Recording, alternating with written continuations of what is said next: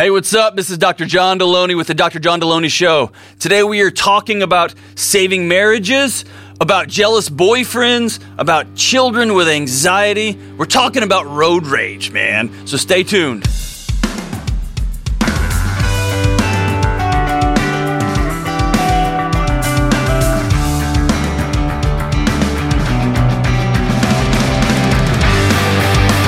Good folks, and welcome to the Dr. John Delony Show. This is a caller driven show where we talk about your relationships, your life, your mental health, your physical health, your parents, your kids, your annoying neighbor, some article you read on the internet.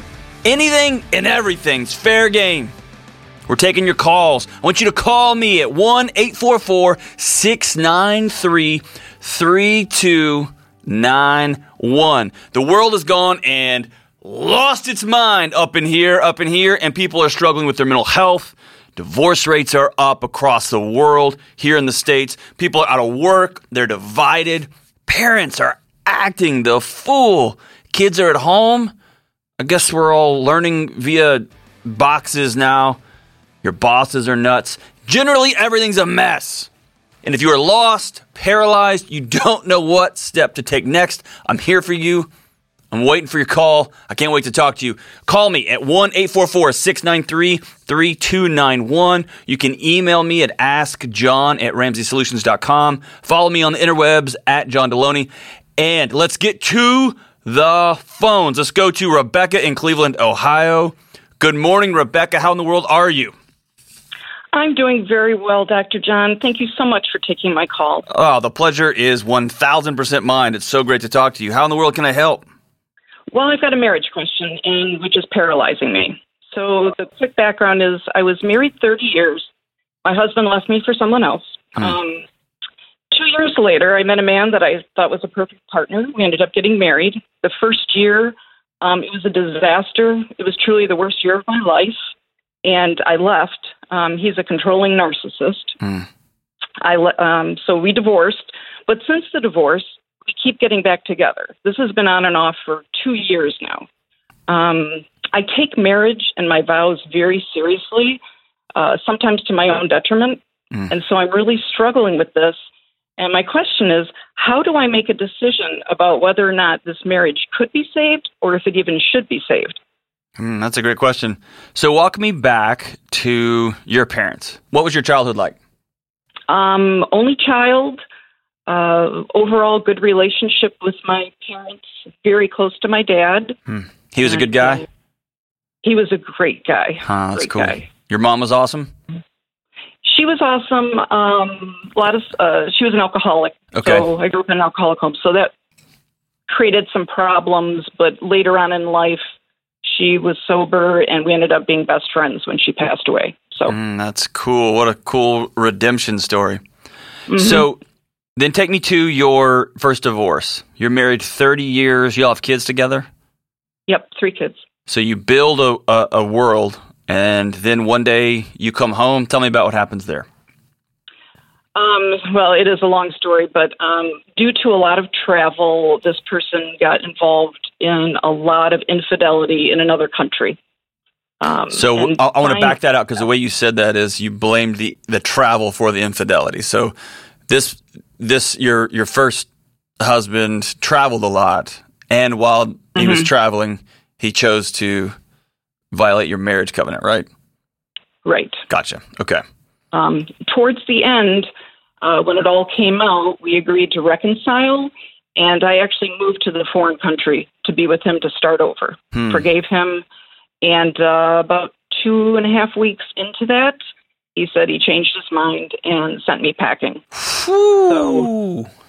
Huh. Yeah, um, that that was more devastating than even finding out about the infidelity because we were. I thought we were all set to, you know, move on to a second chapter of our lives.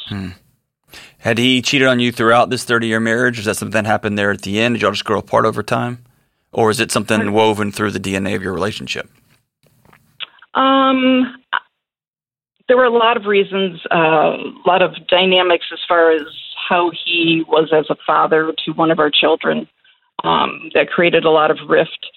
And we were actually really good partners, good teammates, And when we changed our roles within the marriage, where I gave up my career, stayed home, homeschooled, and then he became the breadwinner because I used to make more, um, our roles changed. Instead of so instead of being teams and par- uh, partners doing everything together, now it was very much he was working and I was the home person taking care of all of that. Gotcha. And I think that contributed to this. okay. And so fast forward now, you are how long were you, were you between marriages? Uh, let's see, four years. Four years. years. Okay. Did Yeah, you did you date during that time? Were you celibate during that time? Was it just a season of loneliness and searching and trying to figure out who in the world you were? No, I had been dating. Um, I had wanted to be in a relationship with someone, and actually, I had gotten to the point where I was pretty comfortable on my own, Okay. uh, being very independent and feeling good. But this person just seemed like this was the one. Yeah, you used a Um, word that that for anybody who works in in mental health counseling or coaching is a giant like pulsing red neon sign of danger danger, which is he was perfect. What what made him Mhm. perfect? Um, that we could spend hours and hours talking. Mm. Um, he was very active in his church. Um, we seemed to have similar values in that regard. Uh, worked well together. We ran some ministry things at church together while we were dating. Uh, he was a great parent, so he kind of filled that void that the other spouse did not. Um, Were y'all romantically involved? I mean, was he was he a good kisser? uh, okay. Okay. okay. So all of these other things were good, right? So all of these other things uh, seem to check loneliness boxes, right? Um, Void And, boxes, affirma- and affirmation boxes. Uh, right? Right. he he thought I he thought I was beautiful and complimented me and you know thought it was the greatest thing since sliced bread. So and so then you you find perfection, the cue the Disney music, and you run off and get married, and then what happens? um, kind of right from the beginning, there's also alcoholism involved. Okay. Um, right from the beginning, the focus was on more, uh, more drinking than I ever realized. Mm. Uh, but then also Was it always there, and you were just excited about the relationship, and you chose not to see it, or did it? Or was there a bait and switch? Yeah, I chose to ignore a lot of it, Okay. um, but it definitely once we were actually living together 24 hours a day, then you can't I hide it, saw how much worse it was Gotcha. Okay. than I thought. And um, so he ends up cheating on you. He ends up beginning to slowly, almost like the Blob movie, encompass and control your life. Is that right? Yes, um, so the idea, at least especially from his perspective, was we're equal partners. Um, everything has to be 50 50, and uh, we're, we absolutely don't try to change each other. Um, Hmm. So I had a little bit of a hard time with that because I had come from a previous marriage where we were very equal partners in everything, very much a team. Mm. Um, and so, very quickly, within the first few days, weeks, there was just this feeling of, you know, if I wanted to do something, basically he had the veto power because unless we agreed, both of us 100%, all he had to do was say no to everything. Whew. Hmm. I'd like I'd, I'd like to buy, you know, a towel to hang in the kitchen. Well, I don't want to. Whoa. Case closed. Okay. Yeah. So, Um, w- what is yeah. it about this relationship? How old are you? Uh, 58 next week. 58. So, what is it about this relationship that you think is worth salvaging? Besides the besides the vow, right? You you made a vow. What what the, what is there to, to hold on to?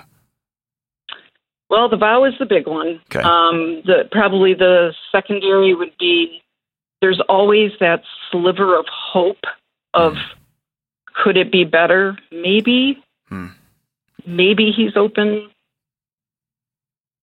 to doing this better, changing behavior. Hmm.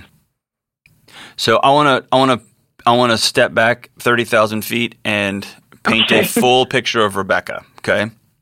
Mhm. As the daughter of an alcoholic mom, You have been in a peacekeeping role. You have been in a partner management role since you set foot on earth, right? Mhm. You had an extraordinary father who helped mitigate some of that, and what a blessing that was and probably still is, right? That's probably one of the Mhm. main reasons you're able to be a great mom, and or we're even having this conversation right now. But I want you to watch the, the or step back and look at the relational dynamics that have played out through your life, which is somebody does something, they withhold from you or they traumatize you, right? They go to another country, they cheat on you, they vi- they kind of rub your nose in your vows, and then they invite you out there to to to start over, and then they rub your nose in that decision again, um, and you're left trying to figure out what you did, right? And then you begin to recreate another life again. You meet the quote unquote perfect guy. You start down this road again, and you are you find yourself once again asking, what do I need to do in this situation? And so I want, as a peacekeeper, that's the way you're wired, I want you Mhm. to let go of the fantasy. He's not going to change. He's not. And I understand the economics of being a 58 year old woman. I don't understand them, right? I'm not a 58 year old woman, but I understand there is something to be said for just walking out the door might rent might be hard, right? Eating might be hard. So I don't know your economic standing. So I'm going to put that aside over there and know that that's a powerful thing for many women.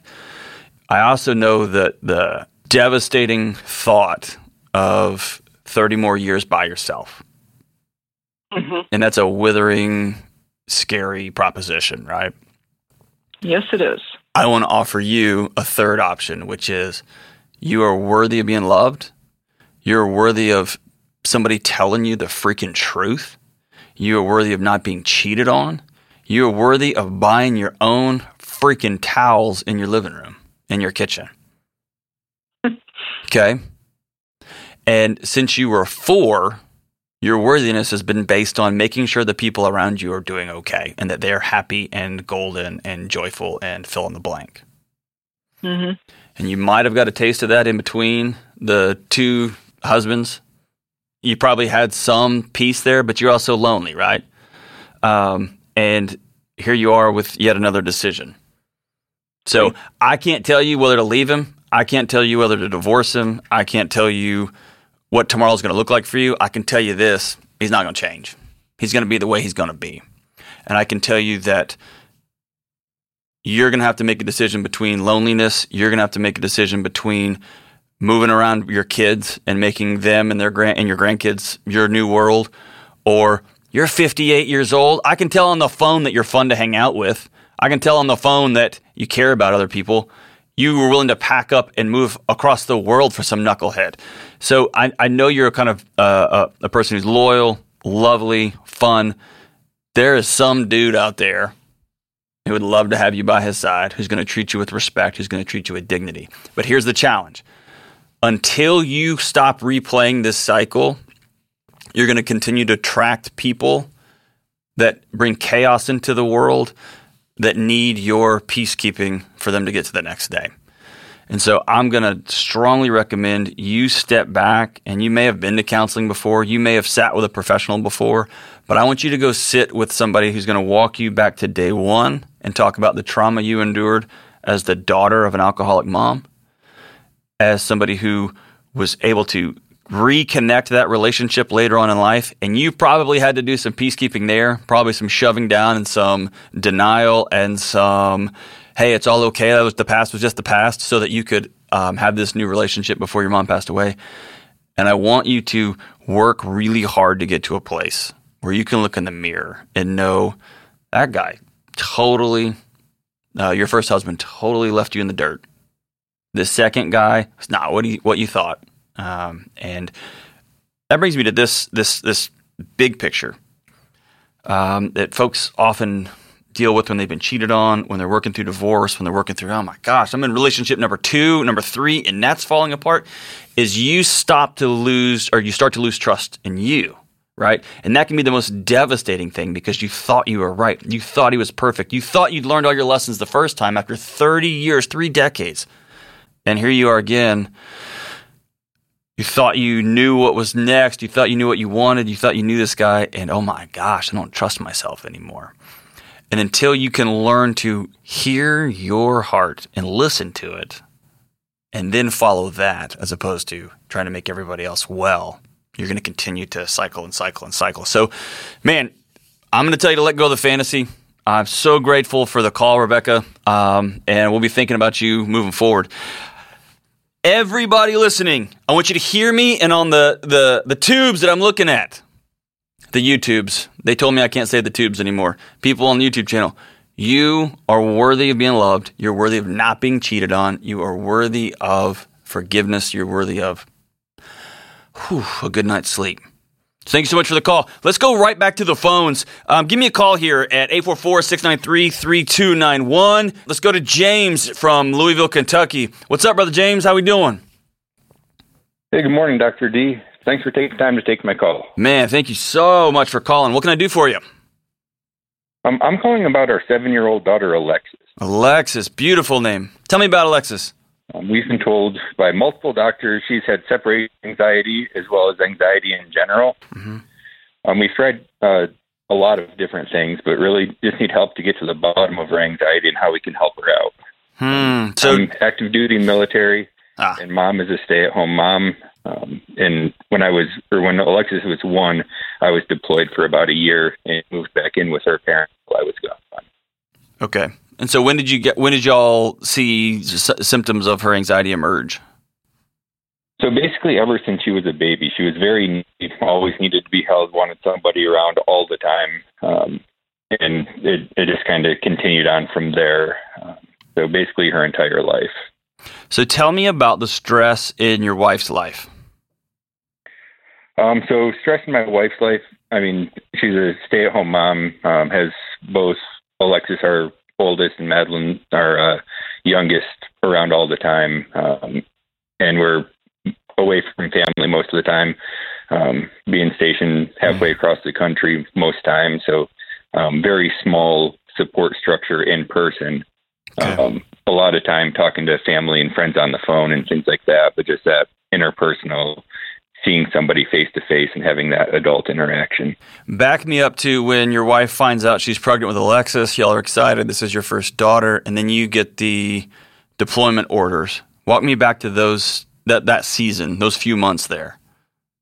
Yeah. So um, actually, when we found out she was pregnant, we were um, actually pretty close to all of our uh, support structure back on the East Coast, mm-hmm. and then um, about halfway through the pregnancy, find out they're uh, going to transfer me to California. Hmm. So completely across the country. Um, as soon as I get out there, find out we're deploying. So then we figure out, okay, well, what are we going to do? Um, what's the best way to handle this? Um, and that's when we made the decision. Um, it's better for her to go back to go back home and be close to her parents, my parents, all of her uh, sisters for that support structure. Gotcha. And so then you're overseas. Were you in active combat? Uh, no, I was in uh, Kandahar. Okay. Um, so then you come back, and your daughter's how old? Two. Yes, she was. Um, she turned two about a month after I got home. So you get back to California. Did your wife then turn and fly back to move halfway across the country back to, or all the way across the country to see you guys again, or do you move to New Jersey? What's what's your what's your reentry like? So I came back to uh, Pennsylvania. That's where um, she was staying. I was gone. Um, we spent about 30 days there, um, where we um, picked up the family and drove back across country to uh, get back to our life in California. Okay. So paint me a picture of your daughter's five and you got a new little one in the house. What's a what's a outburst? What's an anxiety outburst that you experienced with her when she was five? She was six. She was seven. Walk me through something. Um, so now a lot of her um, things always needs to be in control. Um, yep. If somebody else is trying to say, "Oh, we need to do this," no, I no, I want to do it this way. I, I want to do it this way. Um, so that that is our biggest thing right now. Is like she's very bossy with her little sister. Um, you know, when if we tell Madeline, "Hey, we need you to do this," Alexis will turn around and echo the thing to tell her to do it. Right, right. Um, So what's a what's a anxiety freak out look like? Just an absolute barn burner. Um, she starts screaming, "No, no, no! I hate this. Mm-hmm. Um, I can't do this. We're not doing it. No!" Just completely shuts down. Um, How do you guys respond? Most of the time, so a lot of the time, like we'll see it coming, so we'll um, take a step back, and um, we have a couple different things that we've done um, for like she has a calm down box. Um, so okay, Alexis, let's take a break for a minute. Go go to wherever you choose in the house. Um, sit down, relax. We're going to come back to this in a few minutes. Um, but when it gets to the screaming and I hate this and everything, um, it usually turns into okay, go sit down in a room quietly for a few minutes and gather your thoughts. Um, and then we we re-engage after a few minutes of trying to get her to settle down and us settling down too, because it's pretty stressful on everybody. Right. Okay. Uh, is she on medication or anything right now? Uh, no, no medication. Okay. So um, you may have heard some of this. Some of this may be new. Um, there's several things at play here. Number one, um, they've gone all the way back and done studies that show this sort of disruption and disconnection happens in utero, uh, meaning that um, babies who are not yet born begin showing signs of anxious depression, um, ADHD, the, of what I would call disconnection. Um, they start showing that in utero due to maternal stress. And so you know your wife, um, she's probably awesome. Um, and her having this close family system in New Jersey and then suddenly getting packed up and moved across the country while she's pregnant. Then her husband gets shipped across the country, and we don't know what's going to happen. And is it this or is it that? And then she packs up and moves. So that's just show. That's just me hearing as an outsider in five minutes.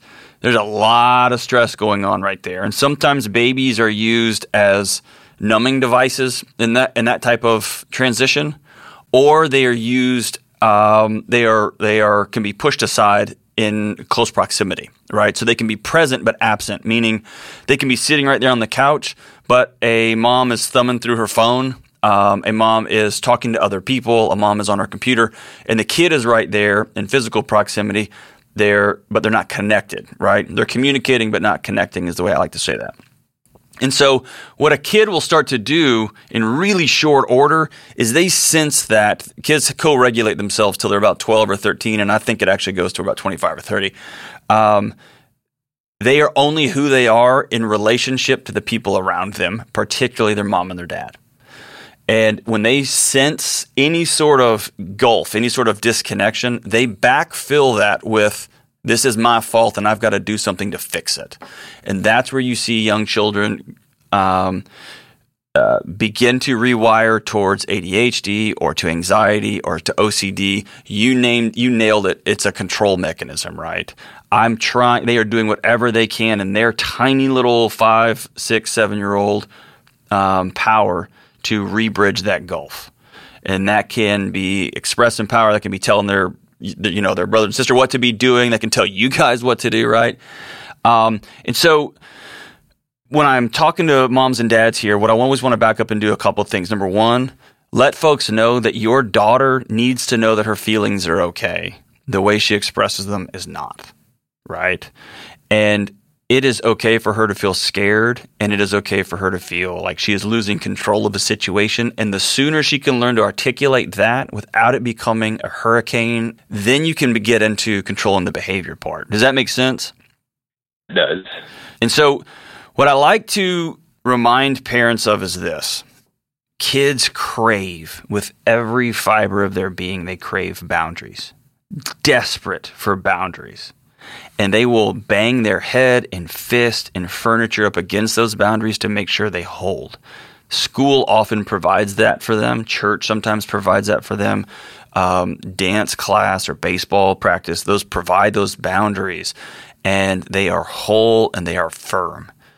And so when she's in your house, she's going to be banging up against those boundaries all day long, right? And if she feels like that boundary is wavering, if it's going to fall over, if she's got somebody challenging, hey, your feeling's not real, um, that boom, it falls. The, the fence falls over, and that's when you get into those stone freakouts, right? Those I hate you, I hate everything, because that's just an, an like an emotional um, volcano, right? And when you're a young child, you just can't rein those in sometimes. So I want to be real careful about using um, go away as a response to a child in an anxious moment. Um, anxiety is a disconnection disorder. It's a the way your brain copes with being disconnected, even if you're disconnected in a crowded room, even if you're disconnected on the same couch. Um, so, what I want to I want to recommend y'all do this. I want to recommend moving way upstream and helping her develop control in another way. And so, I would love to have you and your wife and her. I don't know how, how young your other child is, how, how young Madeline is, but I want y'all to create a, a set of family values that you co create together. And instead of focusing so much on the behavior, you've got to get her amygdala to, to slow down. And the way you do that, the way a child absorbs that is through eye contact, through touch, often hugs, um, often touching kids' faces like a lot of I touch my son's face and my daughter's face every single day of their life, twice a day minimum, in the morning and at night. Um, touching their feet. And so instead of making this all a cerebral exercise where you're focusing a lot on the frontal lobe, here's some information, here's some things that you're doing. I want you to get to, um, and you probably learned some of this in your military training. I want you to get to more of the fight or flight response way upstream. And so the way you let her know that she does not have to be in control is not through more information. It's through touch. It's through you being present. It's through your wife being present. So I want you, I'm going to give you guys a 30 day challenge in your household. I want you and your wife to make a commitment that there are no phones and no screens in the room when the kids are in the room and that might be really hard. It might be really easy. I don't know the, the rhythms of your home, but I want your kids to know when they're in the room that they are, you are present, you are listening to them, you are talking to them, you are engaged with them, and they can feel you. Number two, I want your daughters to see you and your wife hug.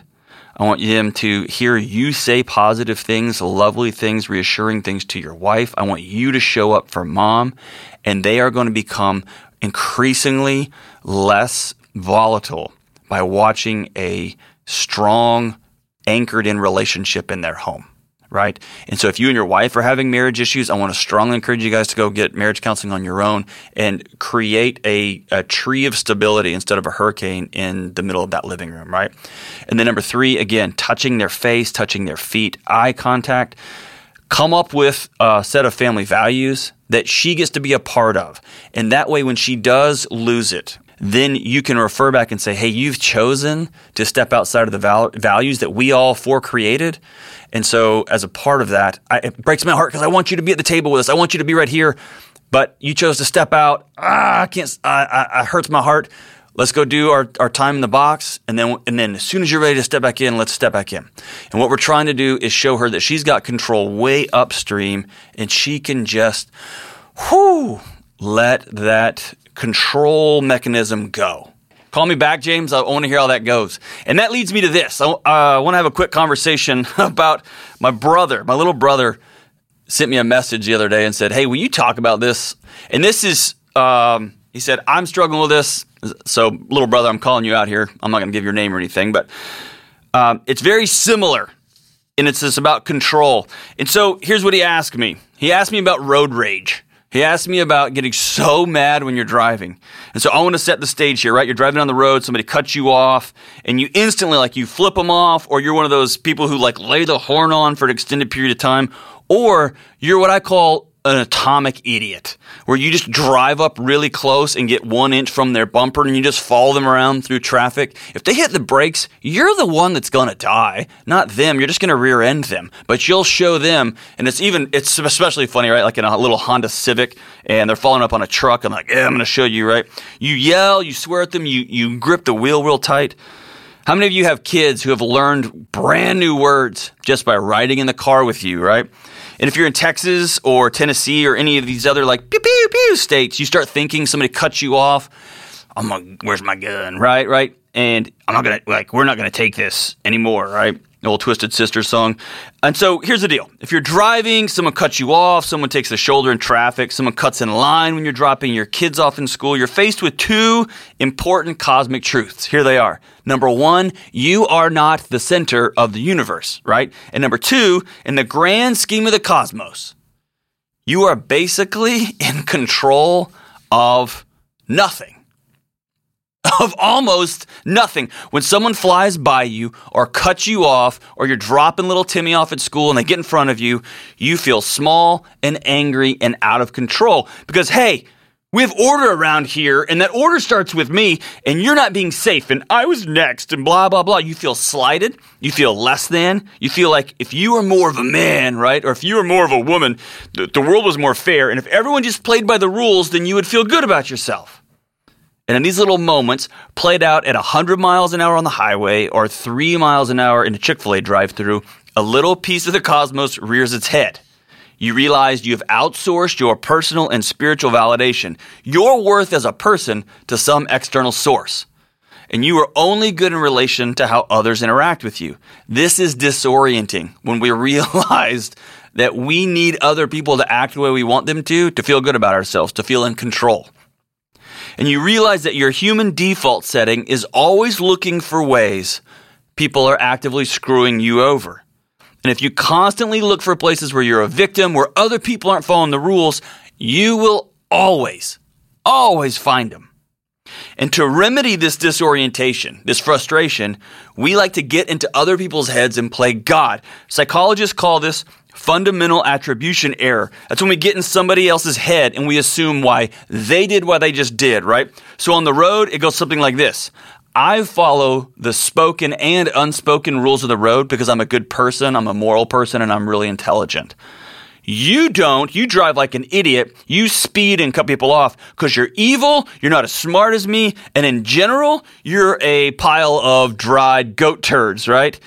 And I want to tell you is fundamental attribution error. Getting inside somebody's head to figure out why they did what they just did is such a waste of energy, of time. It's just a waste of brain power. On its face, this remedy doesn't make us feel better, and the truth slowly seeps in that no matter how much you work out or not, how much you talk tough or know the law or know how to roof a house or skin a deer or how nice you are or how much you give to local charities, you are not control of hardly anything except two things. You got control of two things your thoughts and your actions. That's it. David Foster Wallace spoke about this beautifully, poetically in his famous This is Water speech. If you haven't heard it, Google it. David Foster Wallace, This is Water. I think it was at a Kenyon college graduation. He spoke about this critical idea that we get to choose what we think. And so here's what I want you to do. The next time you feel road rage, the next time somebody cuts you off, the next time somebody cuts in line, somebody drives too fast and is quote unquote unsafe, I want you to choose to not feel slighted. Somebody flies by you at 100 miles an hour in a 45, don't, don't assume they're a double cheek butt crack, right? Assume that they are flying to the emergency room. You get to choose that. You get to choose which one you default to. Or assume that they're flying to go pick up their sick kid from a friend's house, and you can choose to say a quick prayer and let it go. If somebody flips you off in traffic, you can smile and choose to just let it go like a vapor. Assume that their dad is on life support, or choose to think that they just got a final write up at work and they might lose their job tomorrow and they're on edge and they chose you to take it out on because you can take it. Work towards making empathy your default setting and not righteousness, not victimhood. You can be right or you can enjoy your life, man. And if you smash the windshield or grip the wheel tight or honk real loud or speed up on their bumper, that's like punching yourself in the face and hoping it breaks their nose. It's just stupid. At the end of the day, road rage is a waste of time. It's dumb and it solves nothing. So choose productive thoughts. Practice this. Then choose to keep driving normally and choose to keep your blood pressure in check. Choose to not drive like an idiot. Choose to send positive thoughts towards people in a hurry. They need them, right? So there you go, little brother. There's my little rant on road rage, right? So let's get back to the phones. Let's get to Monica in Los Angeles. Monica, how in the world are we doing? Hi, Dr. D. Thank you for taking my call today. Thank you so much for calling. What can I do for you? I guess I, I, I'm having some difficulty between like my mentality. I, I have a long term boyfriend, and right now we're kind of like in relationship limbo, as I would call it. You said wait, you said long term boyfriend and in relationship limbo. Which one is it? Um, well, right now we're in relationship limbo, but we had been together for about uh, almost two and a half years. Okay. Um, but the the main issue that we've been having is that he, majority of my friends are guys, and he just never wanted anything to do with them. Mm-hmm. And he didn't want me, he didn't trust me hanging out with them um, alone without him. And even if I did take him with me, he just, uh, in a sense, acted like they didn't exist Mm-hmm. and didn't really associate himself with them or anything. And it's something that I've been like continuously bringing up to him because I slowly detach myself from my friends because of it. Uh, thinking, you know, he's just insecure because in his past, you know, five year relationship, his uh, ex girlfriend left him for another guy. And, you know, if I can just show him, you know, I'm not her and I'm not there to like leave him, um, things will get better. And They won't because that's not something that you can solve, Monica. You can't fix him on this one. The, the, the decision you've got before you is this. You've got a guy that got hurt, and that's fair, right? He got cheated on. He was with somebody for a long time. She broke his heart, and now he likes you. And you've got a set of friends that are a bunch of dudes, right? Right, wrong, or indifferent. You got a, some friends that are a bunch of dudes. Have you ever dated any of these guys, by the way? no, no, no, no, no. Are these just I work really like- buddies, college buddies? Like, wh- where? How do you know these dudes? Uh, mostly from work. Okay. And then I have a couple that I've met in class in, in college. Okay. But I've never dated. I've never flirted with any of them or anything like that. So none of that for him. None of that matters. This is um, an alarm system issue for him, right? So this is one time he was sitting at his at the front of his cave or at the back of his cave, and a tiger showed up and mauled him.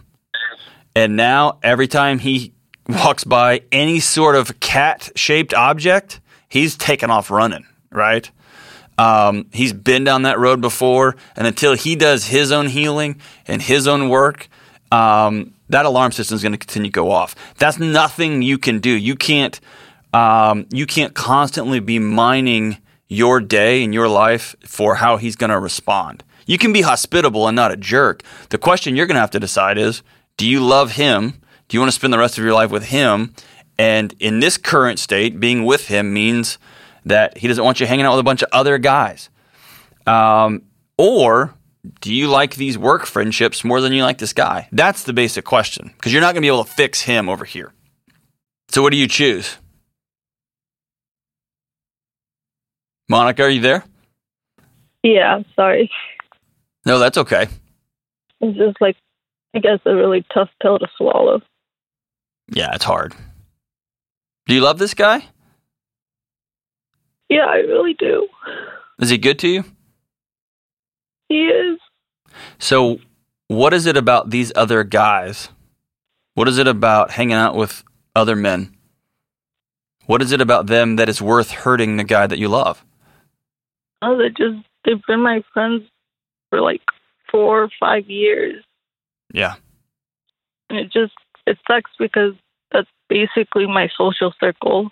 Hmm. and it's and it's not that I haven't tried being friends with girls. It's just all the girls that I've encountered, they have boyfriends, and they they feel like I'm there to like try to you know do something behind their backs with their boyfriends or something like that. And it's just I don't feel like I have the best of luck when it comes to like trying to befriend girls because they always feel like I have like you know ulterior motive in some way, shape, or form. Do you approach people with a flirty energy, with a sexy energy? Is that kind of your thing? No, No, I'm literally, I'm literally just friendly. you're just And I kind. I, yeah, I just ask, you know, how's your day? Um, you know, you look kind of sad. Is everything okay at home? Um, is there anything I can do to cheer you up? That that's pretty much it. But somehow, I don't know. And so I've been with the same woman for over 20 years. And if I'm out to dinner and she has a friend and her friend's husband pulls up next to my wife and says, Hey, you look really sad. Um, how are things going? Like, everything okay? Like, is there anything I can do to help you out? I'm going to knock that dude's teeth out the back of his head. I'm probably going to go to jail.